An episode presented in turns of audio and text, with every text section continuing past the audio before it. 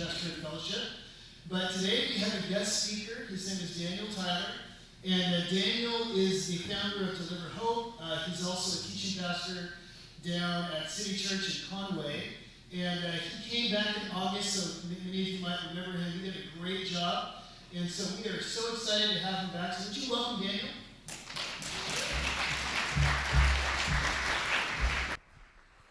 Thank you so much. I'm excited to be here today and um, very excited about um, just the opportunity to share God's word and um, hope that you are encouraged by it. I know you guys have been in a series walking through the miracles of uh, Jesus, and uh, we're going to take a small break and talk today about something that God is kind of uh, stirring up in my soul and uh, revolving around the issue uh, of grace.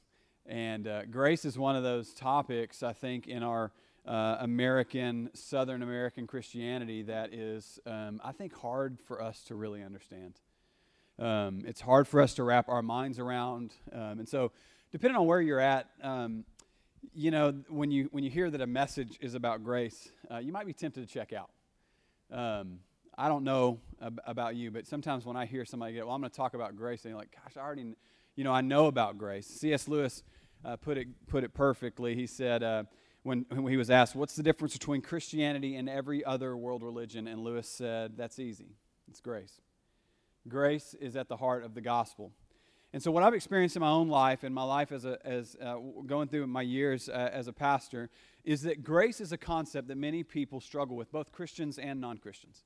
Um, and maybe you, uh, there, there's times where I've told people, talked about grace. I went to a uh, church one, or several weeks ago, I was preaching about grace at City Church in uh, Conway, and a guy came up to me. I was talking to him and said, he said, hey, what are you, what are you talking about today? And I said, grace. And he said, oh, great. This is one of those churches they're going to beat me over the head and tell me that I got to accept the grace of Jesus or else I'm going to burn in hell. And I'm like, well, that wasn't necessarily what I was going to say, but uh, if you'll stick around, you'll learn uh, that maybe that's not the way that this is. And, uh, and, you know, it's interesting, or maybe you're one of those people who, when you think about grace, uh, this is how I've always struggled, what I always struggled with until I really started understanding the scriptures, is that when it comes to grace, I used to think, man, if you only knew what I've done, like if you've only known what I've been through and where I've been, I, you know, I appreciate it, bro, but grace is not for me. Um, or, or maybe you're thinking, hey, let's just be honest. The real reason that Christians talk about grace is so they can deal with their own guilty conscience. You know? And I've had Christians admit this to me that it's just a coping mechanism where they try to handle all the pain in their own life. And so they say stuff like, man, that's cool, bro. You do your thing, uh, but I don't really have anything to feel guilty about. And so, um, you know, the music was great. Thanks for the free cup of coffee, but, you know, I'm, I'm good. Or maybe you're on the other end of the spectrum. Maybe you've been in church your whole life and you've learned the scriptures, you've been in Bible studies, and you've listened to sermon after sermon after sermon, and you say something like, Yeah, grace, I get it. I'm Team Grace, let's do this. But can we move on to something a little bit more, a little deeper than grace? Like maybe we could go through the three primary views of eschatology, right? And some of you are like, What, esca what? It's a real thing, different sermon. Um, and so maybe you're hearing about grace and you think, Hey, that's awesome. I love grace, but is it really that simple? Is this whole Christian life, following Jesus, is it really that simple? Here's the thing if we don't understand grace, we'll never understand the gospel. I can't think, you know, I can think all day long that I don't need grace for whatever reason or that I'm beyond grace for whatever reason. But uh, if we want to go deeper in the, the gospel, uh, if there is nothing deeper in all of Scripture than the grace of Jesus Christ. Nothing. Uh, and so we cannot skim over it. The truth is this is that grace is for all of us wherever we are. It's for all of us whoever we are. It's needed by all of us. We don't get to add any qualifications to it, right? Like like we never outgrow grace. And so what is it? Like what is grace? Actually, grace is this. Um, it, it's, it's just this really simple definition. Grace is undeserved favor.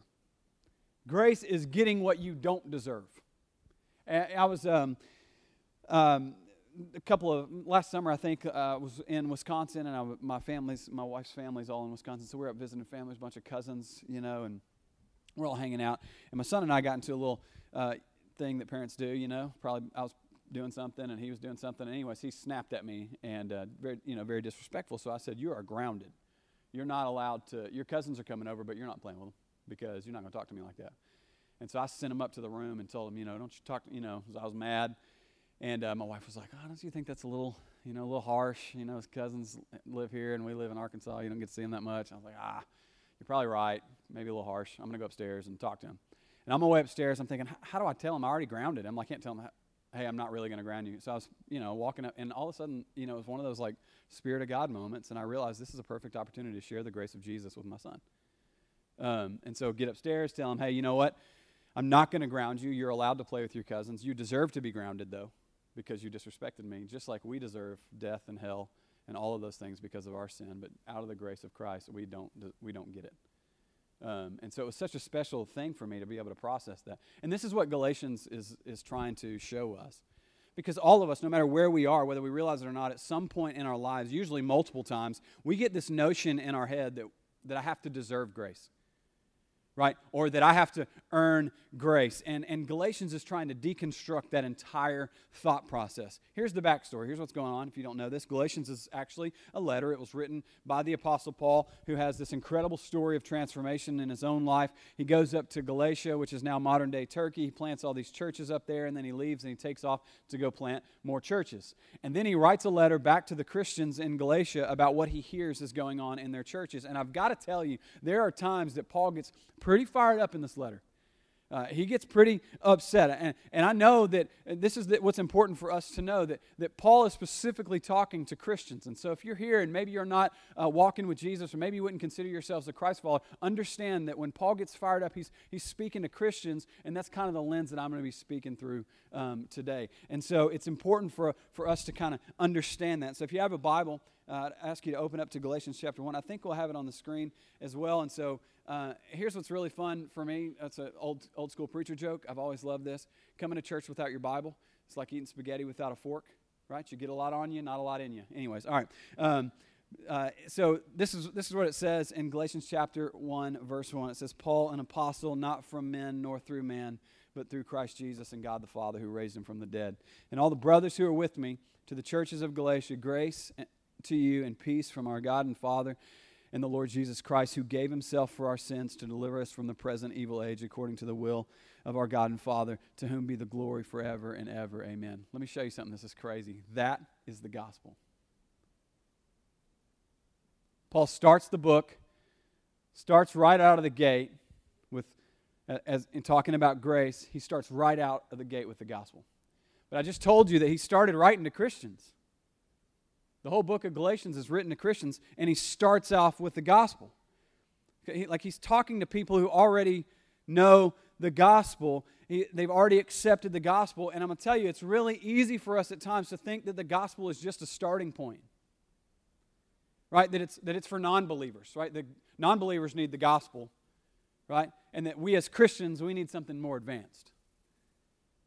But the truth is, is there is nothing more advanced than the gospel of Jesus Christ. Nothing.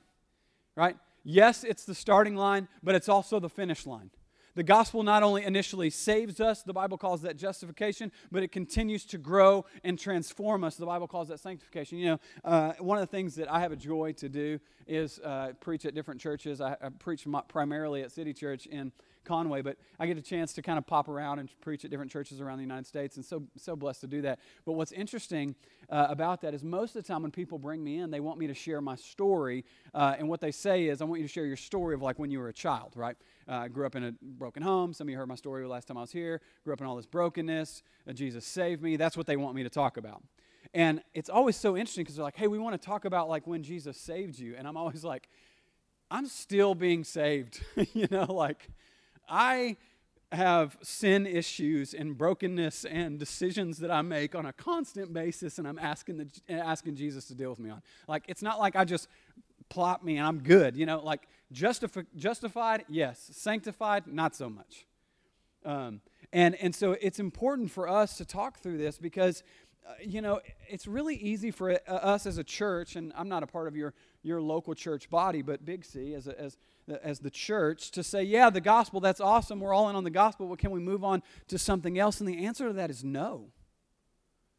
No. We can never move on from the gospel, ever. Um, because it's the, it's, the, it's the gospel that continues to transform us and, and, and to grow us. Um, and we, so we can't move from the gospel. We have to stay immersed in it. Maybe you've heard this before that the gospel is not the ABC of Christianity, it's the A to the Z of Christianity.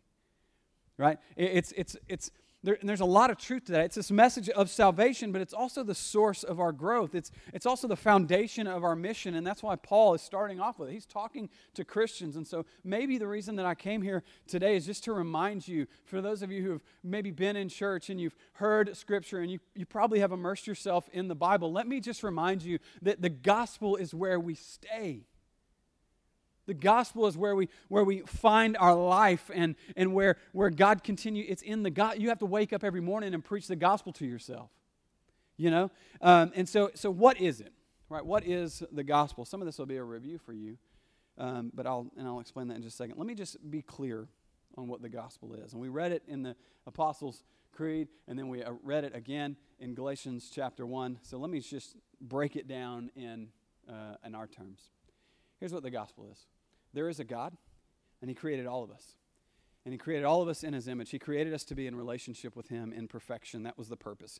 But all that's been broken, and sin entered into the world, and it fractured everything. And the reason why we have brokenness in the world, and the reason why we have natural disasters, and the reason why we have sickness, and war, and racism, and abuse, and violence is because all the way back in Genesis 3, sin came into the picture, and it broke everything. And you and I, all of us, we're guilty of that sin. That's rebellion, right? Betrayal of a God who created us. And because of our own sin, we separated ourselves from the relationship that we were designed to have with God. And now, because of our sin, we deserve an eternal separation from God in a real place called hell. That's the bad news, right? We've got to know the bad news before we get to the good news. The good news is, though, is that way back in Genesis chapter 3, right after everything went south, when that fractured relationship with God, when we deserve something that God never designed for us, God said, No, no, no, no, I love you too much for that. I have a plan to redeem you, and I'm going to make all this right, and I'm going to send my son Jesus. And he's going to live a life for you that you were supposed to live, a perfect life. He's going to live that life for you, and he's going to die for you, paying the price that your sin requires, a price that you cannot pay yourself. And so Jesus comes in, and he lives the life that we were designed to live. He lives it for us. He gives us that righteousness, and then he's betrayed, beaten, spit on, and crucified on a cross. And his death paid the price that our sin requires. He wiped our, our debt clean. The punishment is now gone, and that relationship with God has been restored. And then three days later, there's more more. There's more good news. Three days later, he rose from the dead by himself, conquering death, so that one day you and I can walk out of the grave also. And at the cross, Jesus wrote a check for you, and at the resurrection, that check cleared. And all of a sudden, redemption and forgiveness and grace and salvation has been bought, paid for, and given to us as a free gift. And all we have to do is receive it in faith. And in Ephesians chapter 2, verse 8 says that we were saved by grace through faith, not by works. Faith. Faith that Jesus is who he says he is. And Jesus says that he is Lord, God, and Savior faith that Jesus did what, he, what the Bible says he did, that he was crucified on a cross and rose from the dead, and faith that Jesus will do what he said he would do, save us from the penalty of sin by his grace and his mercy alone. And listen, this should never get old to us. That should never stop humbling us.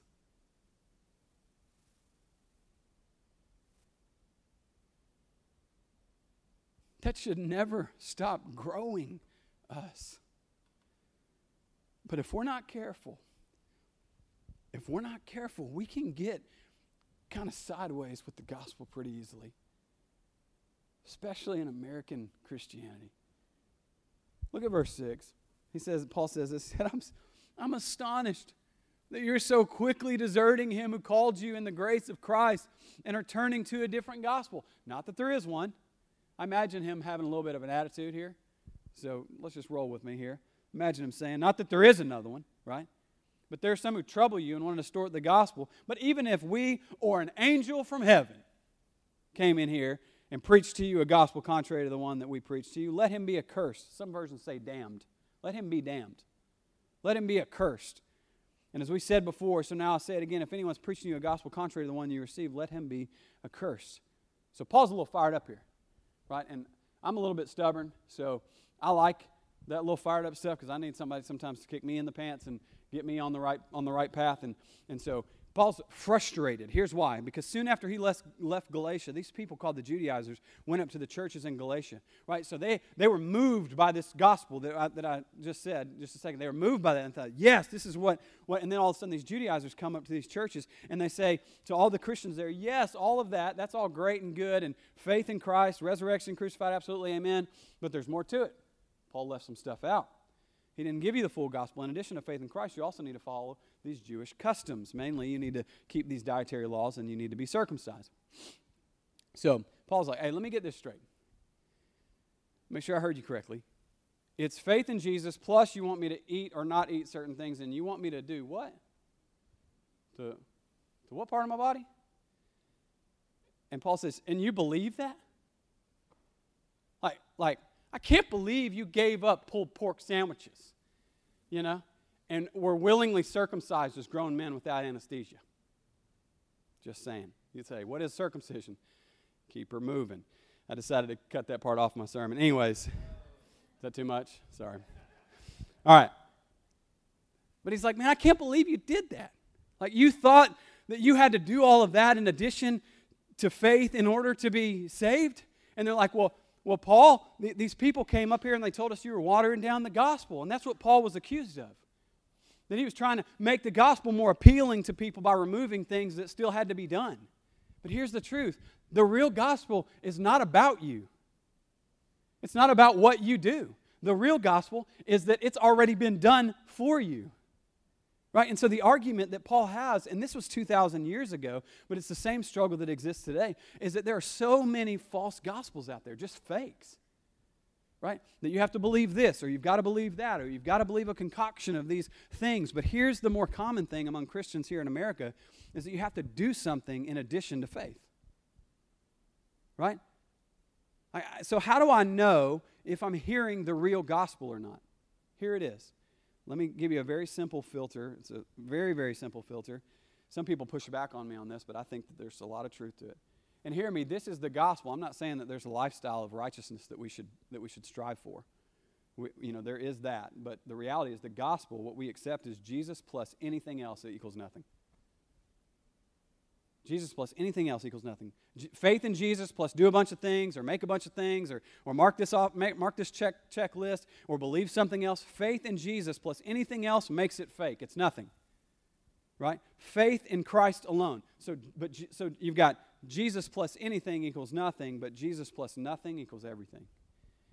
Faith in Christ alone, crucified and resurrected for you. Grace plus nothing else. That's the real gospel. Faith in Jesus plus do a bunch of good works. Fake gospel. Faith in Jesus plus give all your stuff to the poor. Fake gospel. Faith in Jesus plus do some ritual. Fake gospel. Adding anything else to the gospel makes it fake. All of those other things, listen, are great things in of themselves. Right? We have to get the order right, though. They have their place. Obedience to Christ, doing good works, things that we value as, as a church, like, like generosity and service and discipleship, all those are great. They all have their place. But we have to get things in the right order. Those things, as great as they are, they do not result in the gospel, they are a result of the gospel. You hear me? And there's a big difference. They're not the reason for it, they're a natural response to it. Adding anything else to the gospel makes it fake. And we could talk all day long about doing good works and the importance of that and being righteous and pursuing holiness and all that stuff. That's, that's fine. But here's, here's the core of all those conversations. This is what I've found, anyways. This is one of the things God's revealed to me. Is that when we talk about that, the root of all of that goes back to the fact that we would much rather try to earn grace for ourselves than trust that it's already been earned for us. Right? It's always a trust issue. It's always been a trust issue because whenever we add requirements to the gospel that, that can kind of be our tangible way of tr- you know, tracking whether or not we've earned it or not. Right? And that's a very subjective and very slippery slope because if you start doing that, then you go, well, whose, you know, whose standard do I measure it by? Do I measure it by this person or I measure it by that person? And it's a quick downward spiral. This is an en- endless cycle that religion offers. Here's religion at its core religion is you have to earn grace. Jesus has already earned grace for you. Right? But here's where we have to watch ourselves because this is, this is really important. So I pastor in, uh, in Conway, and there's three colleges in Conway. About half of our church is made up of college students. Um, and it's a really interesting thing because uh, most of the people who have attended City Church have come from very legalistic backgrounds. Um, you know, you have to do this, you have to do that, you don't have to, you know, don't do this, don't do that. And so, um, so it's, it's a really scary place when you go when you preach grace grace grace grace because then the pendulum it's almost like the pendulum of law. You've got law over here and then the pendulum swings way to the other side where you just have liberty. Like hey i'm free in christ baby. I can do whatever i want. Well there's some that's not true either right? And so there's this really scary place to be. I think the thing that we have to watch ourselves as christians who find freedom in christ is there, there it's dangerous as much as it is to as much as as dangerous it is to add stuff to the gospel, it's just as dangerous to take stuff away from it, like the importance of repentance and the need to identify sin. Those are, it's, it's so important. So you've got you've got law over here, right? And some churches, man, they, they that some of us grew up in have a tendency to emphasize conformity to the set of rules as a mark of a Christian, right? Some of you probably maybe attended those kind of, or maybe you believe this, right? Like real Christians do this, and real Christians do that. They talk this way. They don't go to movies. They don't drink or, or chew or go, go with girls who do. They don't have premarital sex because it might lead to dancing or, wait, hold on, the, the opposite of that. Um, boys have short hair, right? Girls wear dresses. And, um, you know, there's, and listen, there's nothing wrong with rules, right? We all have them. Rules are good things. As a matter of fact, I set rules for my kids. And the law in the Old Testament was like, a, like guardrails for uh, for the Christians to be able to, to, to be with God. And I think there, there's, some, there's some good things uh, for rules, right? We all have them. The problem was and is when, with, with, when we live in this law area is that those rules become the center of Christianity. And if, if anything else is the center of Christianity, then Jesus doesn't have his place. And the thing we focused on, if that becomes the thing we focus on, if we did, you know, then it becomes this idea that if we do this, then God will accept us or we get to feel spiritual. And so many of us have left churches, church services, thinking about what I need to do to make myself more acceptable to God rather than trusting in what God has already done for me and promised to do in me. And then you've got some churches that like only focus on uh, correct doctrine, right? I love doctrine. I love studying. I love the, the study of God and, and theology and all that stuff. And, but, but a lot of churches, like, they measure how close you are to God by how much theology you know. And listen, uh, education does not equal transformation. It doesn't. Transformation doesn't come from a mind stuffed full of knowledge, but from simple, childlike faith in the gospel. Some churches focus on practical tips for living, right? That's great too. I think that's good to learn how to live life well. Summer's all about how to do this or how to do that. And that's good. I love relevance and practicality. But the problem with a lot of this, this teaching is that it leaves you thinking of with this how to list that you're supposed to do rather than looking at what God's done for you and the power to change. You see, the power in Christianity is not a helpful to do list from Fellowship Bible Church or City Church or wherever, you, wherever you're attending, but, the, but in faith in Christ alone and, cra- and what He's done for you. You see, some churches put all their emphasis on Uh, some dimension of social justice.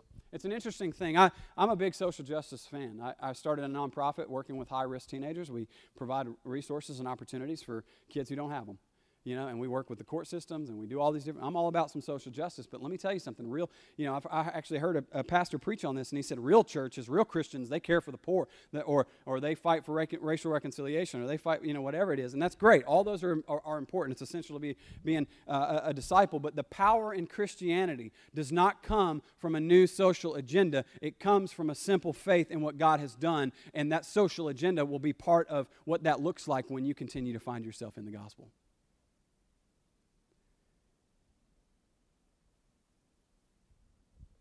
And so you've got this law, or you swing all to the other side and you've got this freedom in Christ, or, or what, what you claim is freedom. I told one guy if, you have, if there's an area of, of issue in your life where you have to remind people that you have a freedom in Christ to do that, you might just be a slave.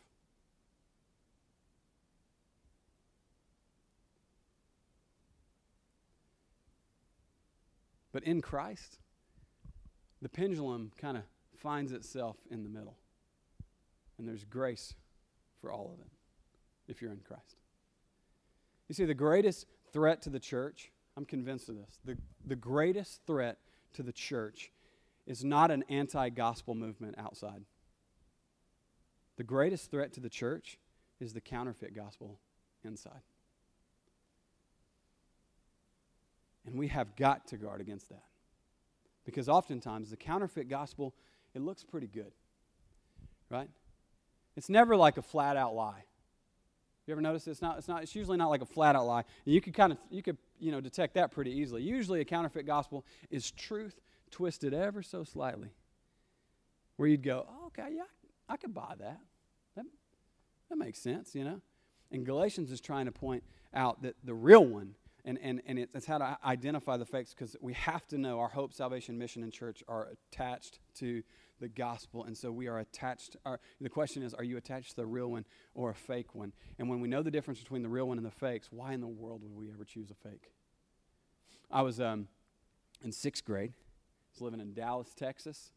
Um, and we were, I was at this mall. We were getting ready to move to Conway. And I was, I was at this mall, uh, you know, the little shops in the in the hallways. You know, they stop you uh, and try to get you ladies to try makeup on and all that stuff. Anyways, so there's this, there's these little shops in the middle of the hallways of the mall, and uh, I stopped because I saw that this place was selling Rolex watches. And back at back in this year, it's about 1990. And I'm not going to tell you that. Anyways, some of you it'll make you feel really old, and then some make you feel too young. So anyways, so I was walking through here though, and they had these Rolex watches. I knew they were fake because they're seven bucks. Um, but the but in that at that time, like the like older men would wear these Rolex watches as almost like a token of their success. You know, about they've done they've finally arrived and they've got this brand new Rolex watch. And I I saw these Rolexes and I was like, oh, this is awesome. I mean, it looked real. You know, I thought it looked great. Uh, the gold was shiny, or what I thought was gold. You know, and I thought this is going to be awesome because who are you inviting to your birthday party, right? Rolex watch or, uh, you know, Ninja Turtles over here. Uh, I mean, you're the Rolex guy, right? And so it looked good to me. It looked real to me. And uh, the fake gospel is kind of like buying a fake Rolex. Like, why in the world? This is one of the things I was praying about as I was as I studied this this passage. Is why in the world would you ever spend your money on a fake when a real one has already been bought for you and your name's engraved on it? and it's for you free of charge. Right? But if we don't know the difference between the real and the fakes, bailing on the real gospel to buy a fake Rolex can happen pretty easily. Look back at verse 6 at what Paul says. He said, I'm so astonished that you are so quickly deserting him who called you in the grace of Christ and are turning to a different gospel. Not that there is another one, but there are some who trouble you and want to distort the gospel of Christ. And so, why are the Galatians bailing on the gospel so quickly? It's so easy to read scripture, you know, and be like, I don't know why they would do that, right? And you're like, oh, you know, what about us? Right? Why are they bailing on it? Why do we do that? Like, why do we bail on the gospel so quickly? Because here's the deal tomorrow morning, when you wake up in the morning, there's a likelihood that you're going to need to preach the gospel to yourself. You know, but why does why does like a 20 year old who goes off to college and seems so strong in her faith all of a sudden come back home and she's questioning her faith altogether? Why does that happen? or a family member or a friend who's always been so solid in their faith just abandons the gospel. Why does this happen? Paul says trouble and twisted truth. He says there's some that trouble you. And I know he's talking about some people coming to trouble you, but one of the things I was praying through is that there's trouble that comes into that will come into your life. So many, I hear so many people preach stuff like, man, if you are real, you know, if you're real, if your faith is real strong, you, you won't have any sickness or you won't have any pain. I'm thinking, man, I wish that that was the case, but that is not true. God always makes himself known in the middle of struggle. You will have pain and there will be hurts and frustrations and, and uh, loss, job loss, and cancer, and divorce, and betrayal from friends. Uh, and, and it can happen with any kind of tragedy. You lose a spouse, or a child, or another family member. Maybe it's another miscarriage. And, and trouble can be any kind of pain or any kind of hardship. It can be mild or it could be extreme. But the reality is, is that usually trouble alone is not the reason that we turn and run to a different gospel or run from the gospel. Not by itself. It's usually trouble that's coupled with a twist twisted truth. Because whenever there's pain and hardship in our lives, we're vulnerable to twisted truth. Jesus plus this equals. And then you can kind of go, well, I guess that kind of makes sense. I can, I can see that. And listen, whenever we're scared or hurting or, or discouraged or even disillusioned, we're so much more open, even more than we realize, to grabbing something in addition to the gospel that we first received. Because, hey, you know what? Jesus was sufficient up until this point, but now that I've got all this pain, I've got to lean into this other thing. And at that moment, we're tempted to go after what will soothe us rather than what will save us. Because trouble unchecked, coupled together with any kind of twisted truth, it's a dangerous, dangerous combination. That's why we need to know the difference between the real gospel and the fake ones because the fake Rolex look pretty good at times. And it serves the need for a little while. You know what? I walked in school and I thought like I was awesome until my wrist turned green three weeks later. You know? And that's what the fake gospel does to us. That's why we need to be connected to each other. That's why I love it when I hear stuff like on the video, like, hey, if you want to get connected, uh, join a small group. Why is that important? I love talking about the importance of being connected to each other, uh, and not just like not just going to a small group necessarily, but having close connections with people who love Jesus and know the gospel. Why? Because not just so that you can, when trouble hits your life, you've got somebody to walk through it with you, but also so that so that when you're walking through life, you can kind of have somebody go, hey, bro, that's a that's a fake Rolex. Don't spend your money on that. There's a real Rolex over here. It's been offered for you. It's a free gift. And we need that reminder. I need that reminder on a constant basis. There's a real one over here, man. Don't stay over there. Right? Now, look with me at verse 10 as we close. Um, so there, there seems to be this uh, accusation being made against Paul, and, he, and he's not having it, right? I mean, Paul was one of those guys. He's not going to let somebody talk about him. So, like this, he says, in verse, he says, "For I'm now, am I now seeking the approval of man or of God?" Or am I trying to please man? If I were still trying to please man, I wouldn't be a servant of Christ. I love this, right? Because there's this accusation that's being made against Paul that the reason that Paul didn't tell them about circumcision, I mean, it wouldn't go over very well with grown men, but, you know, uh, but the reason why he didn't tell them that uh, about the dietary laws and circumcision, the reason he didn't do those things is because he wanted to win friends and influence people. The accusation is that Paul soft pedaled the gospel in order to gain converts. And so Paul goes, Hey, if anyone's preaching anything other than this, then let him be damned. Who's trying to win friends now? Right? Because because if I'm trying to win friends, then I'm not a servant of Christ. If I'm trying to tickle your ears, then I don't love Jesus. And so, the place that I want to pull us back to today is the reality that, and, and, I hope that you get to walk out of here today understanding this, is that what has been made available to you, and it's a life full of grace by Jesus Christ. And you know what? Tonight, when your kids are annoying, you're going to have to remind yourself of that again. And tomorrow morning, when you wake up and you have to go do your job, you're going to have to remind yourself of that again. And when you have somebody coming in your office and disrespecting you, you're going to have to remind yourself of that again.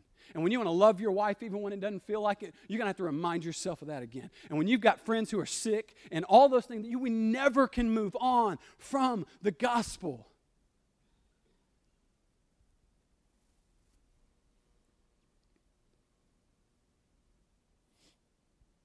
And I just want to remind us that we have a life full of grace by Jesus Christ. And if you would confess your sins and repent and ask the Holy Spirit to dwell in you richly, that God would grant the faith to believe in that grace, that you'll be set free from bondage and wickedness, the Bible says, of this evil age. And that is the only gospel there is, guys. That's it. And so if you've come here and you're frantically trying to earn what's been freely given, that's no gospel at all. And if you think that you're a Christian because when you were nine years old, your parents baptized you, but you haven't followed Jesus, you haven't pursued Jesus, listen, that's not the gospel. And what's at stake here is not only joy here and now, but ever increasing joy throughout eternity. Please don't make the astonishing trade of exchanging the glory of the gospel of Jesus Christ for some fake gospel. Not now, and not that not that will never, uh, not now or ever will, bring the fullness of life that God has promised us in Christ Jesus for those of us who are in Christ. Pray with me, would you? Father, we love you. Uh, and we love your word. We love your word. I'm so thankful. It's grace that we even get to read it. Um, and I just pray today that we would be able to walk in your grace, the grace that's been offered to us. I pray that your spirit uh, would cause us, call us to repent of our sin and the brokenness in our lives. Um, that it would cause us to repent from the, uh, the times that we've tried to earn um, your grace that you freely took on yourself. And um, I just pray that that would be true for us today. I pray that tomorrow when we need it again, that you would remind us, and the, the next day, and the next day, and the next day. And we're going to give you the honor that you deserve in Jesus' name. Amen.